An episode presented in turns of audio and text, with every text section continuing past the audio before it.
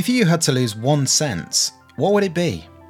Well, not hearing, of course, or you wouldn't be able to listen to this podcast. My guess also is that most people's response would not include sight. It's widely acknowledged that sight is our primary sense as human beings. Globally, as a species, our health is improving and life expectancy is rising, but progress is far from universal, with chronic diseases on the rise caused by the way we live today. Our eyesight is also at the mercy of modern life and is actually getting worse. Ironic when you consider how visually orientated modern culture is. So what can we do about it? To discover more about how technology is changing the game when it comes to eye care, join me, Matt Millington, as we plug into Invent Health, a podcast brought to you by technology and product development company TTP. Today we ask, what role does science and technology play in the fight to prevent sight loss and even cure blindness?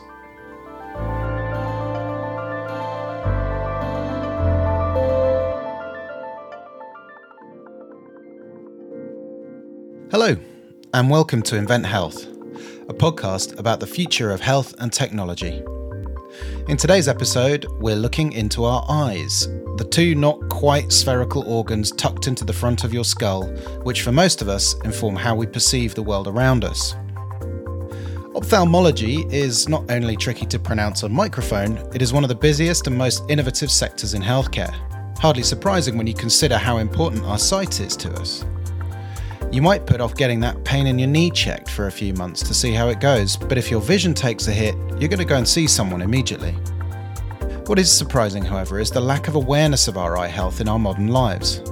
Somewhat paradoxically, while many of us are ever more conscious of our physical health and well-being today, eye health across the world is not in such a good place.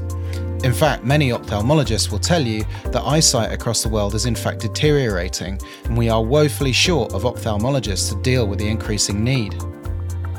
When I heard this, I wanted to know why. Is our eyesight really going in the opposite direction? What is being done to combat it? To get to the heart of the issue, I spoke to some of the best people in the field, starting at the top with one of the most celebrated ophthalmologists on the planet, Dr. Jose-Alain Sahel. His list of achievements and accolades is too long to list fully here, but as well as being the chair of the Department of Ophthalmology at the University of Pittsburgh School of Medicine, he's also the director of UPMC Eye Center and a professor of ophthalmology at the Sorbonne in Paris. I asked him to tell me a bit about what he does and how he's seen the field progress over his long career. I'm a clinician. I've been working in the field of retinal disease for many decades. So all these patents, actually I've been involved with 200 patents, 40 families of patents. Oh, wow. And these patents have to do with vision restoration, neuroprotection, retinal imaging. But they all revolve around the same thing, which is finding new cures or new ways to better diagnose retinal disease and provide treatment of patients. Special focus has been on a group of blinding diseases called Retinitis pigmentosa and others that are due to genetic mutations that lead to a progressive and irreversible loss of vision. Wow. Is the progress, has it been constant, or have you seen a kind of rapid increase in innovation over the last 10 years or so? Progress is never constant. A few lucky days, a lot of but not lucky days. Then why are so many things happening now? I think it's more or less the result of 15, 20 years of very hard work that nobody were really looking at. So what people are seeing now is the result of 30 years of work by many people all across the world. Before we got into the specifics of his own work, I wanted to know more about what Dr. Sahel thought about the power of sight in general. Is it indeed our most vital sense? He, of course, responded by citing 18th century French philosophy. This question actually dates back to philosophy in the 18th century. There is a French philosopher called Diderot. He wrote a famous letter called The Letter on the Blind. And for him, it was a metaphor, a philosophical metaphor of freedom. Light and freedom were equivalent. But he took the analogy of vision, which is if someone has never seen a ball or a cube, and all of a sudden is able to see, will he have to grasp the object to make sense out of it? Or will he be able to recognize the shape independent from the senses, which means that you're receiving the channel from vision or from touching, for example.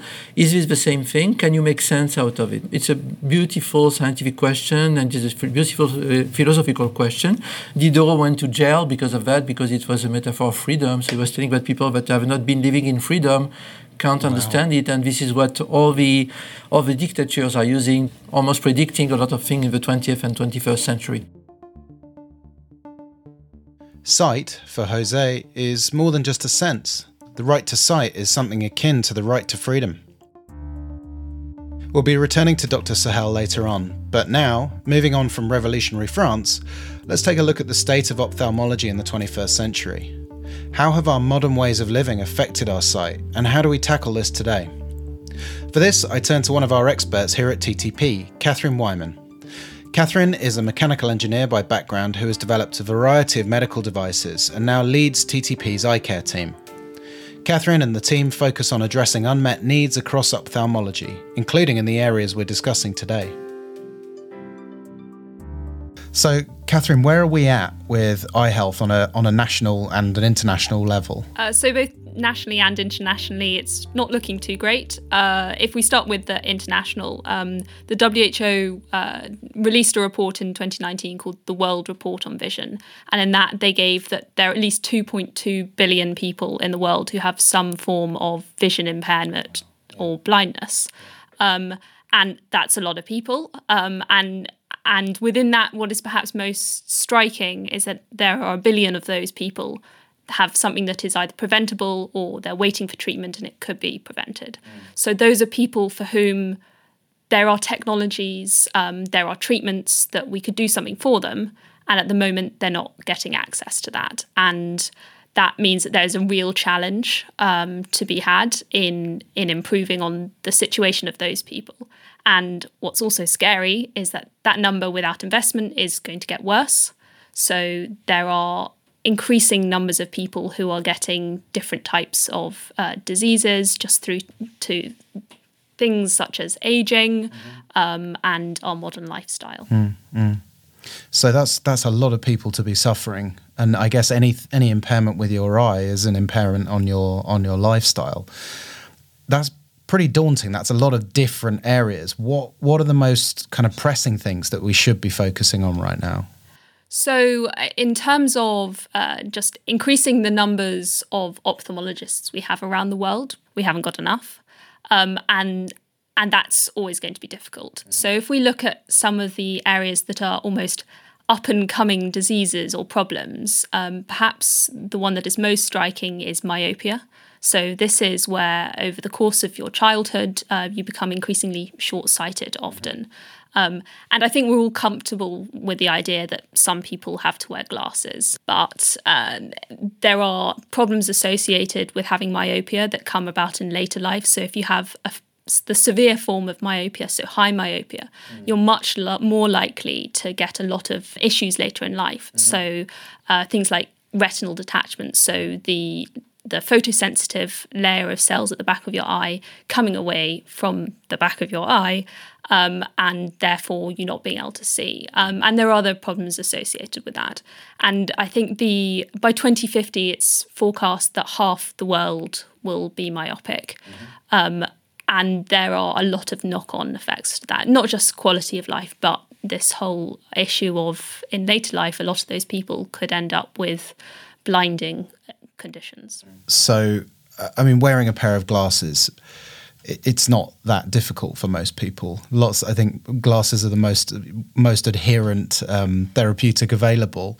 What other things can be done about myopia? It seems like it just happens because of our lifestyle, our genes. What's going on and how do we fix it? I think one of the really interesting things about myopia is that actually we don't understand it very well at the moment. So we know some of the things that are associated with causing it, but not the definitive, this causes it. It has a genetic component, so some people sadly are almost predestined, as far as we can see, to have it for that reason. But it's also associated with things like spending time outside. So spending a couple of hours outside a day when you're a child is very important, and it's probably to do with the higher light levels. And there are a number of different theories about what is causing it, and people are testing those at the moment. But it's a space in which there is a lot of research and thankfully a lot of interest from people working in the eye care space. We're living longer, less people are smoking and drinking to excess, and we're more aware of our mental health and what our lifestyle choices are doing to our bodies. But when it comes to our eyes, the picture changes. My mother always said that staring at a screen all day is probably not doing me any good, and that I'd be much better off going outside to play. Well, it turns out she was right. Extended screen time and the resultant need to spend lots of time inside is causing an increase in myopia on a global scale. And while this might seem relatively harmless, glasses after all do sort out short-sightedness pretty well, myopia brings with it higher risks of other issues later in life, and the role on impact of this is massive, not just on ourselves, but on our healthcare services. I wanted to find out what this means for people working on the front line of ophthalmology, dealing with patients every day. So I got in touch with one of the top ophthalmologists working in the UK. So my name is Pearse Keane. So I wear a number of different hats. I am a consultant ophthalmologist at Moorfields Eye Hospital in London. And so at Moorfields, I specialise in the treatment of retinal diseases. The hat that I wear as an academic is that I'm an associate professor at University College London at UCL. Pearse Keane has worked with Google's DeepMind to develop artificial intelligence algorithms for the earlier detection and treatment of retinal disease. To give you an idea of how significant this work has been, he was subsequently included on the Evening Standard Progress 1000 list of most influential Londoners, and in the top 100 most influential people in the world of ophthalmology in the Ophthalmology magazine. You're more than qualified to ask my very general question of how is our eyesight at the moment collectively? Wow, that's a good question. I've never been asked by that before. I think that, the reality is that ophthalmology is one of the busiest of all the medical specialties, both in the National Health Service in the UK and more broadly. And so one of the things that is always surprising to other doctors in other medical specialties is just how busy ophthalmology is. In fact, since 2017, ophthalmology has overtaken all other medical specialties in the NHS. Nearly 10% of all clinic appointments in the NHS are for eyes, and that constitutes nearly 10 million appointments per year. And furthermore, that's a number that's been rising in recent years. And to put it brutally, we're drowning in the number of patients that we need to see and treat with sight-threatening eye disease. Is our sight getting worse collectively, or are we becoming more aware, or is it more nuanced than that? So the first, I think, massive driver is we just have an aging population, and people are getting older, people are living longer, obviously, and I think are much healthier as they get older now. I have patients in their 80s and 90s who are artists. They're just living really full and meaningful lives. And I think with that, people are less likely to be resigned to losing their sight as they're getting older. And so they come in and they want to get seen and treated. There was a study in the British Journal of Ophthalmology that was published just last year, which looked at the prevalence of age-related macular degeneration, or AMD, commonest cause of blindness in the UK by far. And actually, they estimated that more than 25% of people in Europe over the age of 60 have the early or intermediate forms of macular degeneration. To me, that's staggering. 60 is not old. This is hundreds of millions of people potentially. I think that goes hand in hand with other diseases. As the world's populations are getting more affluent, we're increasingly having to deal with conditions such as diabetes. And of course, that affects people's eyes. The reality for people working in ophthalmology is that they're busy. Our modern lifestyles, be it the increase in diabetes or prolonged screen time, is having a profound effect on global eye health. And the latter of these may only rear its head properly in the years to come.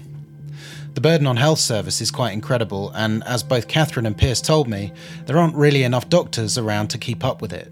But, as with anything to do with healthcare, the ways in which clinicians and scientists are rising to the challenge does leave me feeling optimistic for the future.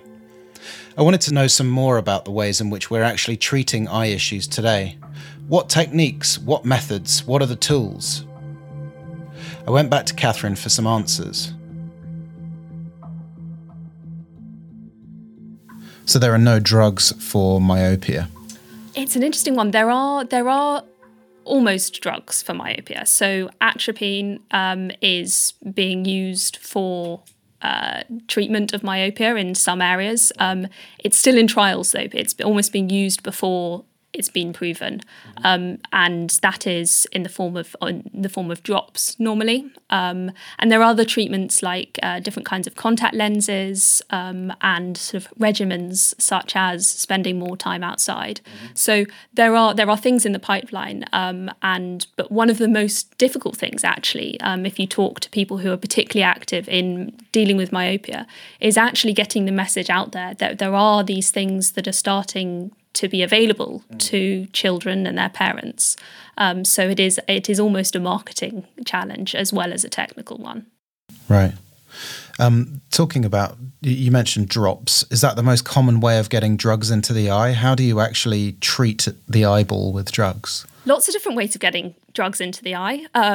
As you say, surface delivery, so eye drops is very common, and in some ways that is the nicest way of getting drugs into the eye. It's not invasive. It's not that easy to do though, is it? It's not that easy, and that is one of the challenges associated with it. There are conditions such as glaucoma, which is predominantly associated with you have high pressure within your eye, and that can end up causing you to go blind, particularly in later age it comes about. One of the main things for that is you have drops, and it's difficult to deliver drops. You have to lift your arm up, you have to tip your head back, you have to get the aiming, and if you have any sort of mobility impairments, that becomes much, much more difficult. So working on ways to improve how you get drops into people's eye can have a huge public health benefit and a massive impact on people's lives for something that, in terms of a technical challenge, is really not too hard. Yeah. Is there quite a lot of wastage? I'm coming from the perspective of trying to get drops into my kids' eyes, and you seem to pour most of it down their cheeks. If we're talking about more expensive drugs, is wastage a problem with using drops to deliver them to the eye? So wastage is not the key problem, but it is one of the problems. Mm-hmm. If you are putting too much of a substance into your eye, it runs down your face. It's not very comfortable. If that was expensive, you're going to have to refill your prescription more frequently. The thing with wastage is at least that person is using it. Yeah. The main problem in many ways is actually getting people to use their drops. In the case of glaucoma, what makes it so difficult to make people use the drops is that you don't see from day to day the deterioration in your eyesight. And that's actually often the challenge that you find with delivering anything into the eye for patients. So there is a very frequent regimen for intravitreal injections. So that's injections into the back of your eye for wet age-related macular degeneration, which is one of the common forms of blinding diseases in more elderly people. That is a real burden on the patient. How regularly would you need to take a needle into the eye, essentially? So the trials historically have always suggested 1 month. Mm-hmm. Every month you're going in. It's now becoming slightly less frequent, and there are many people driving towards having even less frequent. And there are a few different technologies around that are enabling how we reduce the frequency of those deliveries into the eye. So even if the progress ophthalmologists are making is incredibly impressive, and it really is, it doesn't change the fact that the burden on patients is still massive. The invasiveness of some of these procedures is really significant to patients who require them frequently, and that can't be written off. Pearse agreed that despite the innovation, something needs to be done to decrease the burden of care on patients. We have such amazing advances in ophthalmology with very technologically driven, very innovative specialty, cataract surgery. which is now the commonest surgery in all of the NHS, is done through incisions that are a couple of millimeters in size, is done with ultrasound or with laser in some circumstances, and can often be done in 10 minutes, 15 minutes, potentially. Transformative effects. But actually, there is still a huge burden on patients. If you have AMD, the problem is that you often need to come into the hospital every 4 weeks, every 6 weeks, every 8 weeks to have these injections. And maybe you need to do that over the course of 10 years or more. Maybe you need to do that for the rest of your life as things stand. And so that's still a significant burden on people's lives. And so one of the things that I really believe and I feel passionate about is the promise of new technology and the promise of innovation and the promise of artificial intelligence in particular is how can we bring world-leading expertise out of the hospital into the community and maybe into the homes of patients in the future. I think that's the next big transformation we're going to see in the next few years. It's actually digital technology and algorithms that are set to make one of the biggest impacts to eye care in the future. But how? How can something inherently digital have an impact on our physical eyes? According to Pearse, AI could have the answer. I think I would say, and I think it's really important to emphasize to the listeners that everybody's excited about AI and there's a lot of hype around it, but at the end of the day, it's not magic. This is a tool that we know works in a certain way, and if it's trained on appropriate data, it will work in some specific application in the future, and it won't work in other applications. Second thing to highlight is we're at a stage where we've started to see the promise of AI outside of healthcare. In the last decade, we've seen it in the tech industry. We've seen it in the way that we can do speech recognition, voice assistance, etc., etc. And then we've started to see that percolate into healthcare just in the last 5 or 6 years. We still are trying to figure out how we can make them robust, how we can make them reliable, how we can make them safe, and how we can make them fair. And I don't think we have all the answers to those questions just yet. You mentioned earlier that the NHS is under a huge amount of pressure with the massive increase of referrals and people coming in. Where does AI play a part in lessening that problem? So I think certainly all the evidence suggests, and I think it's fairly intuitive, that earlier detection equals earlier diagnosis equals earlier treatment. Increasingly now in community optometry settings, you have very advanced imaging devices that are being deployed. In particular, you have advertisements from some of the major optometry chains advertising a type of scanner called OCT, which stands for Optical Coherence Tomography. Essentially like an ultrasound, but it measures light waves instead of sound waves, and it gives really high resolution images of the back of the eye, of the retina. Mm-hmm. Now, when you go and have a routine eye check, it's very common that you'll be offered to have an OCT scan done as part of that check. And let me be clear, I think that's amazing. Now, the problem, though, that sometimes those checks are being offered without a lot of expertise to interpret the scans. Right. And so any kind of deviation away from normal gets referred into the hospital, and it's usually referred urgently. Does this patient have AMD? Are they going to go blind? In 2016, when I first started a lot of the work in AI, Moorfields, we had 7,000 urgent new patient referrals as possible wet AMD, commonest cause of blindness. Now, of those 7,000 urgent referrals, 800 of those actually had this sight-threatening disease. Wow.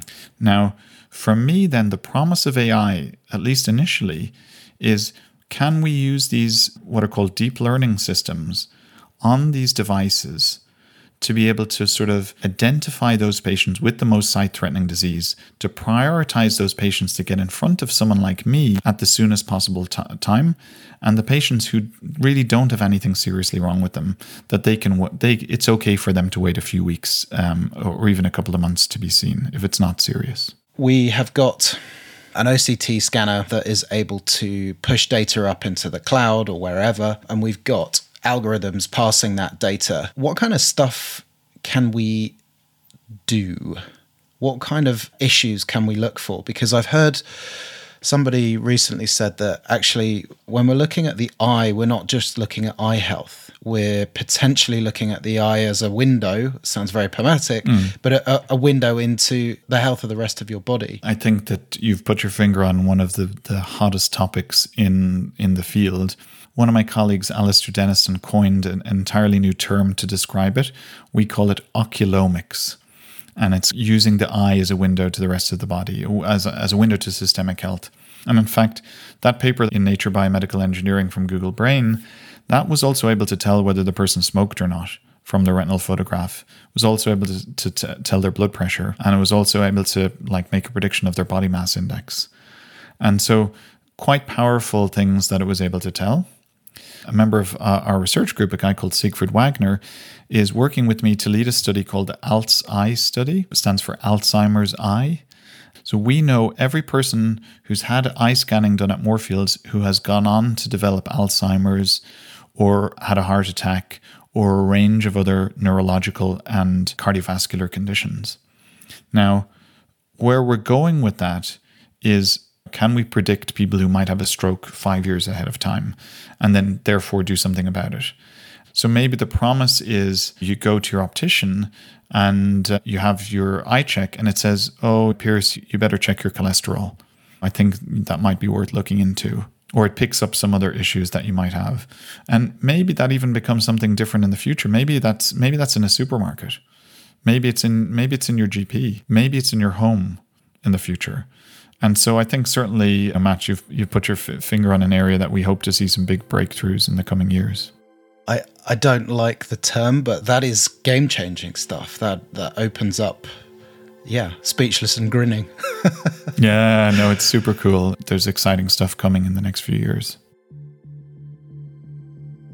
Currently, the application of AI in eye care is predominantly about early diagnosis and prevention. It's a great way to catch issues early and address them before they become too severe. The great thing about AI is that it is in theory scalable and potentially far-reaching. But AI, as exciting as it is not the only place where innovation in ophthalmology is going to come from.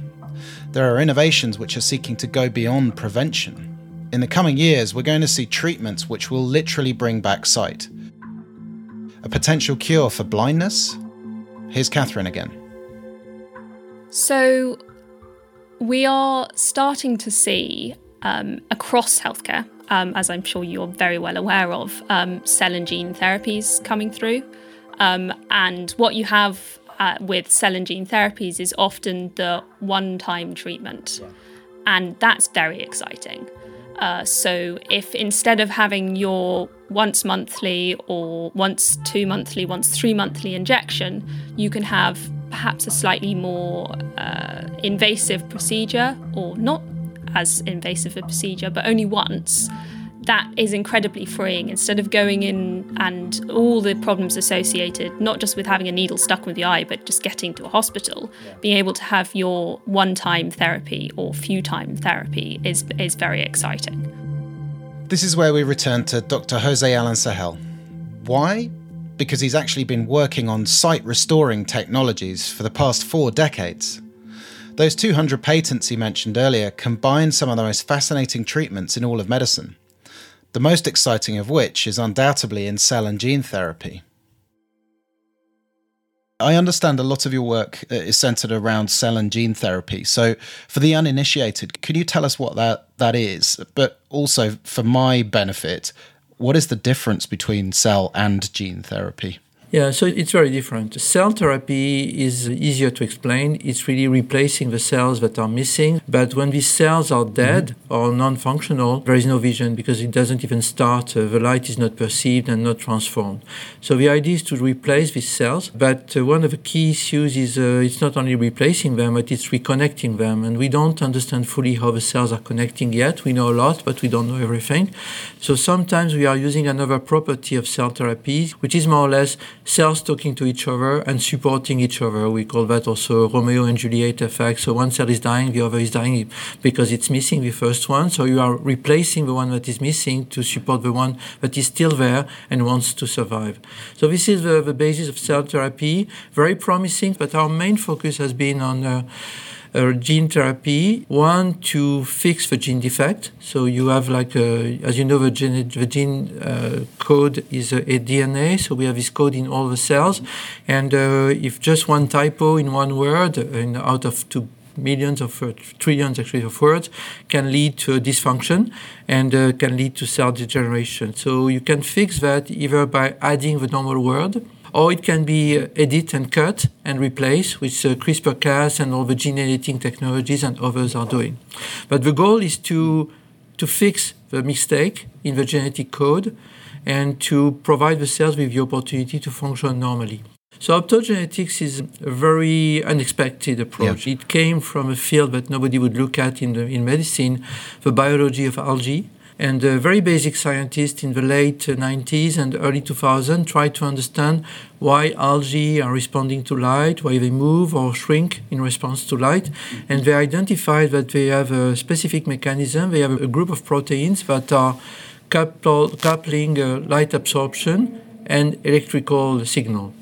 And they thought immediately that this would be great to manipulate neurons, but because the retina, by definition, is absorbing light and creating an electrical signal, a few people, including us, thought maybe this could be used to restore vision in patients that lost the ability to respond to light. So a group in Detroit started that and published a paper in 2006 where we tried to target ganglion cells, the cells that are forming the optic nerve, with a protein that was one of the first of these proteins that had been identified. They had pretty good data in animals. They started a clinical trial. No results have been published so far after more than 5 years. Most likely the amount of light that is needed to activate these cells, these proteins, is too high, and this is probably not going to be efficient in real life in patients. And although everyone thought that this idea was totally crazy and it made no sense, we decided to work together on developing this approach. The therapy comprised three parts. One of them was to find what protein we want to use to be able to activate the cells. And we had to define the cell type we wanted to activate. We decided to focus for clinical transition on ganglion cells. And what we realized is that these proteins normally require massive amounts of light to be activated. And this is not safe. You can't provide the retina with so much light, it's toxic. So we decided to shift to a protein that would be more sensitive to light. And we identified one that had been developed by Roger Chen, the Nobel laureate in California, called REAC, shifted infrared. And the efficiency of light in this spectrum is better, which means that you need far less light to activate. So we decided to shift to that. And then we did other work in vitro and then in animal models to find out whether we could activate these cells and create a meaningful signal. So all of this is published. There are many papers we published on all that, and we patented all of that. So you mentioned a meaningful signal. Am I to understand that the eye, or at least the optic nerve, and therefore the brain, would understand this as sight, or is this something different? So this question is twofold. At this stage, when I call a meaningful signal, is a signal that you can record from tissues that is similar to what you are recording in normal tissue. So we have a lot of knowledge on the physiology of vision, so we know exactly how each cell type is functioning, and we found out that we were able to restore really meaningful signal. And the level of vision was quite impressive. So this led us to think that this could be a real therapy. So then we developed a medical device, goggles, that comprise a camera. Each pixel is responding to changes of light, and they can function from extremely low levels of light to very high levels of light. And these goggles were used to stimulate the retina. And then clinical safety studies were done to show that all of this was safe, and then a trial was started. But we knew that the type of vision that patient would get back from that, we were talking about patients that were blind from the disease for many, many years, is first of all, they haven't seen for a long time. And second, this type of vision is not natural vision. So this is where rehabilitation, training, and real-life conditions are important. So this is the third part of the technology, is a visual rehabilitation that has to be implemented. And so the first patient in the study was a patient who had been blind for 15 years. He developed the disease when he was a teenager, but eventually when he turned his 40s, he couldn't work anymore. He fell in the subway, on the rails, and just couldn't stop, had to stop working, and had not been seen for the past 15 years. So we knew that it takes a few months for the treatment to start to function. because the protein has to be expressed by gene therapy. And then the patient had to learn how to adjust the goggles and had to be trained by a team of our team to see how this works. So it took altogether a bit less than a year between the injection and the time that the patient spontaneously told us, you know what, with the goggles, I'm now able to see the crosswalks.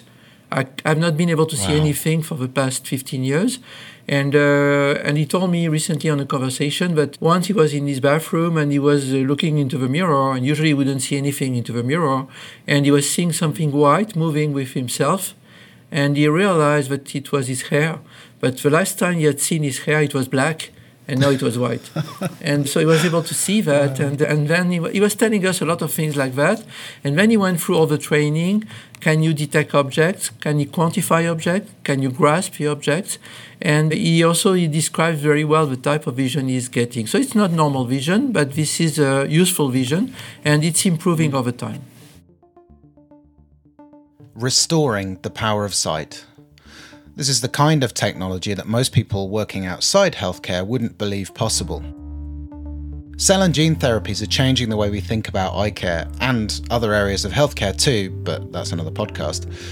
The ability to interact with our own DNA, to rewrite our genetic code, if you will, opens up an incredible amount of doors for the future. As all three of our guests today told me, we're only at the start of this journey. Before we end, I wanted to know where they thought the most exciting innovations in ophthalmology are going to come from in the near future. So there's a lot of things going on in eye care. You mentioned the potential to change the lives of millions of people. What specific areas are you most excited about? It's a really, really tricky question, actually, because I can see there is a lot to be excited about in something that sounds a bit bland, but just improving how you deliver to the surface of the eye. If you do that, the potential benefits for patients are huge. But I am a technologist, and I do find anything that is really curing blindness to be particularly exciting. So that is the cell and gene therapy. So there are people doing some really exciting things with how you get genes into cells. So that may be through electroporation. That could be through... electroporation being making a hole in a cell? So that is essentially, yes, you are using electricity to open up the membrane, often temporarily, not closing in afterwards, to allow whatever your carrier is to get your genes into that cell, and then they can start doing their thing, which may be changing how that cell works entirely. It may be meaning it expresses a different protein. There can be lots of different things, and the potential there is really big and really exciting. For Pearse, it's AI. If we were to look sort of 10 or 15 years into the future, where do you see ophthalmology and technology going to? I would see two broad sort of trends. This decade, the 2020s, is the decade where we're finally going to figure out how to bring clinical data together for the benefit of our patients. And I imagine a situation where we look back in 2030, and when I'm talking to medical students, I'm kind of like this old fogey who talks about, like, when I was a doc, the biggest study of diabetic eye disease was 300 patients. And then in 2030, it studies on every single patient with diabetic eye disease in the world and massive breakthroughs. And I'll be like someone who's talking about silent movies or black and white movies. The way I see things for the ophthalmologist of 2030 or healthcare in 2030 is that when we see patients, those patients will be in front of us or maybe being seen virtually. We'll have a staggering amount of data about the patients. We could have 5 different types of imaging. We won't have artificial general intelligence, which can bring all of that together, but we will be still the human in the loop, brings that together, throws in our experience, throws in our human abilities of empathy and communication, and hopefully gives the best outcomes for our patients. It is, however, worth mentioning, we've mostly been talking about the developed economies of Europe, North America, pockets of Asia and Australasia. So what of the developing economies around the world, where for many, cataracts can still mean impending blindness? What will the future look like there? Dr. Sahel had some fascinating thoughts on this. The technology that we're talking about obviously is incredible, but clearly requires access to some fairly advanced and expensive machinery. How do you think innovation in eye care is going to be able to improve the eye health beyond the sort of the developed world or beyond the reaches of high technology? It's a very important question. I used to say, actually, this is one, people that know me, this is something I keep repeating. It's like a train. If we believe that only the first wagon is important, everything is going to just stop. So if we don't think about everyone when we develop this, we are just not meeting our goals. So it's not like we have a fixed pot of money and we have to decide who deserves it and who doesn't deserve it. So I used to say we don't have to choose, we have to do both. I mean, we just have to do both. And the approach for me is that we have to improve access to care globally. And to improve access to care globally, the good thing of the modern era is all the telemedicine, all the technologies that are enabling us to be able to perform remote testing in many patients. They can be followed with their disease without having to go to meet any specialist. Then the other thing is how to analyze the data, because the expertise is not everywhere.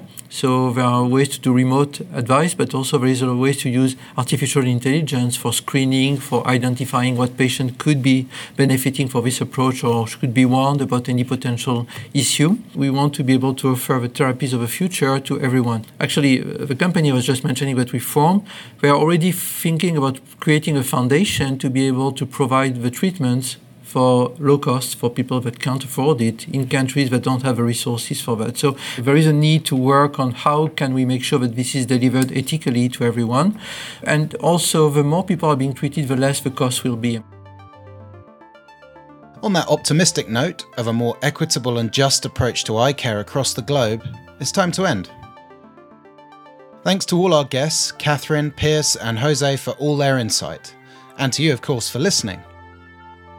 We'll be back next week, where we'll again be looking to the future, this time with an eye on sustainability, as we ask how much the healthcare industry is currently doing to tackle the climate crisis, and whether we've already reached a tipping point.